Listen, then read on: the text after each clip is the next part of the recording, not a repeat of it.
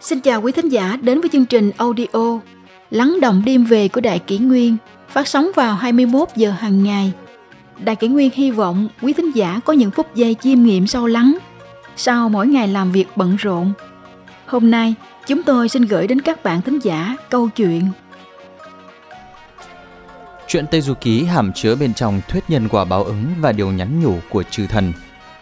Trong văn hóa truyền thống, lưu truyền rất nhiều câu chuyện giáo dục con người phải tôn kính thần linh, nhưng đến nay, thuyết vô thần đã làm cho con người ngày càng không tin vào sự tồn tại của thần linh, thậm chí sự tôn kính cũng khó có thể có. Đối với con người, đây là một vấn đề đáng buồn. Người khi không tin vào thần linh, thần linh sẽ không phù hộ cho họ nữa. Người không tôn kính thần linh chắc chắn sẽ gặp họa hoạn, đó là sự trừng phạt ví dụ như những câu chuyện sau. Ô kê quốc không nhận ra Bồ Tát nên đã bị ác giả ác báo. Trong chuyện Tây Du Ký, quốc vương của nước Ô Kê bị yêu quái nhốt vào trong giếng sâu ngập nước 3 năm và cướp mất Giang Sơn ngai vàng. Sau may mắn được thầy trò Đường Tăng là người thu hành cứu giúp, diệt trừ yêu quái và khôi phục lại vinh hòa phú quý. Nhưng phàm mọi sự đều có nhân quả, yêu quái này bản thân không phải là yêu quái nó chính là con sư tử xanh của Bồ Tát. Nó xuống hạ giới do Phật chỉ của Như Lai để trừng phạt quốc vương nước OK vì đã phạm phải một tội lớn. Nguyên văn như sau.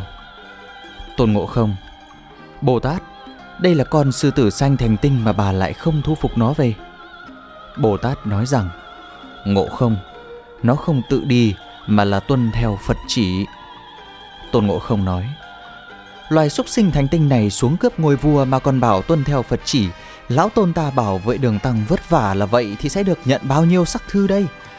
Bồ Tát, người không biết, quốc vương ok vốn là người tốt nên Phật sai ta đến đưa về trời. Nhưng vì ta không thể xuất hiện dưới hình thức này nên đã biến thành một nhà sư đến gặp quốc vương. Nhưng khi mới nghe mấy lời, quốc vương đã cho ta là người không tốt, đã cho người trói ta lại và dìm xuống sông ba ngày ba đêm may có lục giáp đích thần đến cứu ta. Khi Như Lai biết chuyện đã hạ lệnh cho quốc vương xuống giếng 3 năm để đền tội việc này. Sự thực là Phật thấy quốc vương ok là một người có tính bản thiện nên đã cử Bồ Tát xuống để đưa về trời, dĩ thành chính quả. Nhưng vì con người vẫn rất mê muội nên Bồ Tát xuống hạ giới trước tiên phải giải mê muội này cho quốc vương mà Bồ Tát lại không thể lộ diện nên đã hóa thành một nhà sư đến thử lòng ông. Nhưng thật không ngờ, vị quốc vương này người trần mắt thịt đã không hiểu dụng ý của Bồ Tát nên đã tức giận dìm bà xuống sông ba ngày ba đêm. Cuối cùng, Như Lai phải phái sư tử xuống để quốc vương ok thấy được sai phạm của mình. Đây là hình phạt của thần linh với những người phàm ngu muội, mặt khác giúp quốc vương ok tiêu nghiệp của mình. Vì trong vũ trụ luôn tồn tại quy luật được và mất, người hành thiện thành đức, hành ác thành nghiệp – vì thế thần linh từ bi để cho người mắc tội phải tự tiêu nghiệp bản thân. Những câu chuyện để cho con người thấy sự trừng phạt của thần Phật không thể không kể đến chuyện đát kỳ họa quốc. Vua nước thường trụ đến thần miếu nhìn thấy tượng thần nữ oa đã nảy tà ý. Bà nữ oa liền để con cáo chín đuôi tu luyện nghìn năm tới mê hoặc trụ vương và làm cho ông ta bị quốc bại gia vong. Đây đều là những ác quả do không tôn kính thần linh mà ra. Đồng thời chúng ta cũng thấy thần thánh từ bi nhưng rất uy nghiêm. Họ không so đo như người phàm, cũng không tranh đấu với con người, nhưng hết thảy những việc con người làm ra, quy luật vũ trụ trước sau đều khiến con người phải tự mình gánh chịu lấy quả báo của mình. Đức Phật Thích Ca Mâu Ni từ 2.500 năm trước đã nói, khi hoa ưu đàm nở rộ là lúc vị thánh vương của hàng vạn vị vua sẽ xuống cứu nhân độ thế khi thần thánh hạ thế, họ sẽ xuất hiện ở dạng người thường. Nếu con người không có lòng tôn kính, sẽ lập tức bị thần thánh trừng phạt.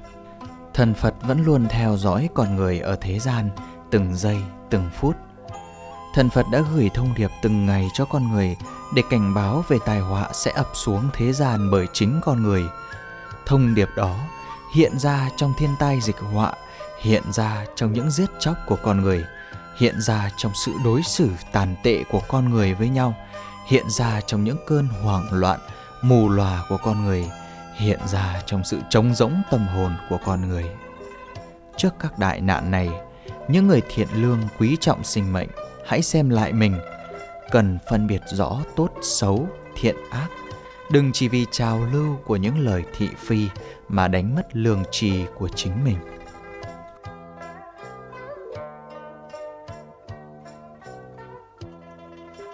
Tiếp theo chúng tôi xin gửi tới quý thính giả câu chuyện Bảy tầng khẩu nghiệp ra sao? Tránh gây khẩu nghiệp thế nào cho hay? Kiểm soát được lời nói, lời nói có trọng lượng, khống chế được tâm mình, quả là người cao thượng. Khi nói những điều bất hảo, chúng ta không chỉ làm tổn thương đến thân nhân, bạn bè, đồng nghiệp mà còn tự làm hại bản thân mình. Thứ nhất, nói dối tại sao một người lại nói dối là để che đậy sự thật để đổ lỗi cho người khác, hay vì xấu hổ không dám nhận lỗi của mình. Nhưng dù sao, lời nói dối chỉ có thể bảo vệ bản thân được trong thời gian ngắn. Nói dối có thể chót lọt một, hai lần. Nhưng liệu ai có thể nói dối mãi mà không có sơ hở, không bị phát hiện? Nếu phát hiện ai đó đang lừa dối mình, thì bạn sẽ mất đi sự tin tưởng dành cho người ấy và tất nhiên, bạn sẽ không còn coi đó là một người bạn chân thành. Tương tự, một ông chủ liệu có thể thăng chức và đặt trọng trách lên vai của kẻ nói dối? Niềm tin một khi đã mất thì giống như bát nước đã đổ đi, muốn lấy lại phải cần thêm bao nhiêu thời gian nữa? Vậy làm sao để không nói dối? Nếu gặp câu hỏi tế nhị, bạn có quyền im lặng và lịch sự từ chối trả lời. Còn nếu đã làm sai nhận trách nhiệm chính là thể hiện sự hối cải. Người ta vẫn nói, đánh kẻ chạy đi chứ không ai đánh người chạy lại. Khắc sâu bài học và lần sau làm tốt hơn, bạn sẽ được người khác tôn trọng, tin tưởng. Thứ hai, nói xấu sau lưng. Trong nhịp sống vội vã, ai cũng bận bịu về sinh hoạt, công việc và các mối quan hệ phong phú. Con người không có ai hoàn thiện, vậy nên cũng không ai có thể tránh khỏi thiếu sót sai lầm với sai lầm của mình thì ai cũng muốn được người khác tha thứ, khoan hồng. Vậy tại sao chúng ta không thể vị tha, bao dung cho lỗi lầm của người khác? Thay vì nói xấu, hãy mở rộng lòng mình. Nếu có thể thì im lặng bỏ qua. Nếu việc hệ trọng thì hãy nhẹ nhàng chỉ ra khuyết điểm cho đối phương để họ sửa chữa. Làm được như vậy, bạn thật đáng khâm phục. Độ lượng, khoan dung với người khác chính là tạo phúc cho bản thân mình thứ ba nóng này chửi mắng. Nóng giận thì cả hai cùng không vui. Nóng giận không thể giải quyết được vấn đề. Oán hận càng tăng thêm thì bao giờ mới dứt? Trong quản giáo con cái nếu cha mẹ thường xuyên nổi nóng thì biết đâu sau này chúng sẽ học tập sự nổi nóng của chính cha mẹ mình. Vậy nên các đấng sinh thành hãy nhẹ nhàng phân tích lợi hại cho con, lấy bản thân làm gương, gieo mầm thiện, dạy con thấu hiểu đạo lý làm người thì con trẻ sẽ ngoan ngoãn, biết vâng lời hơn. Thứ tư, nói tục chửi bậy. Ngôn ngữ trong sáng thì mới có văn hóa, có văn minh. Lời ăn tiếng nói lịch sự sẽ là chất xúc tác gây thiện cảm cho người đối diện.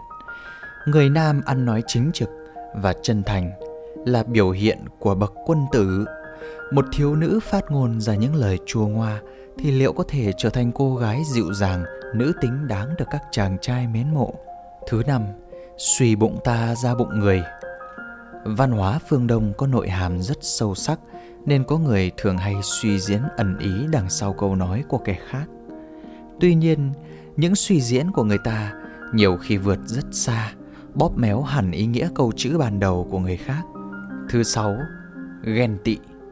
Ghen tị là nguồn gốc của rất nhiều mâu thuẫn. Bạn muốn hạ thấp uy tín, nhân phẩm của người khác vì họ có gì đó hơn mình mà không nghĩ đến, họ đã bỏ bao công sức để đạt được thành công đó. Bạn là chính mình chứ không phải là bản sao của người khác. So sánh với người khác chỉ thêm mệt thân, sao không dành thời gian nỗ lực cải thiện bản thân mình? Thứ bảy, im lặng trước cái ác. Vạch trần tội ác, nói lên sự thật là biểu hiện của chân thật chứ không phải là khẩu nghiệp im lặng trước cái ác cũng là một tội ác đặc biệt nếu đó là một tội ác lớn như phóng hỏa sát nhân, vi phạm nhân quyền, diệt chủng. Vạch trần kẻ xấu là ngăn cản họ tiếp tục làm ác, là một việc thiện.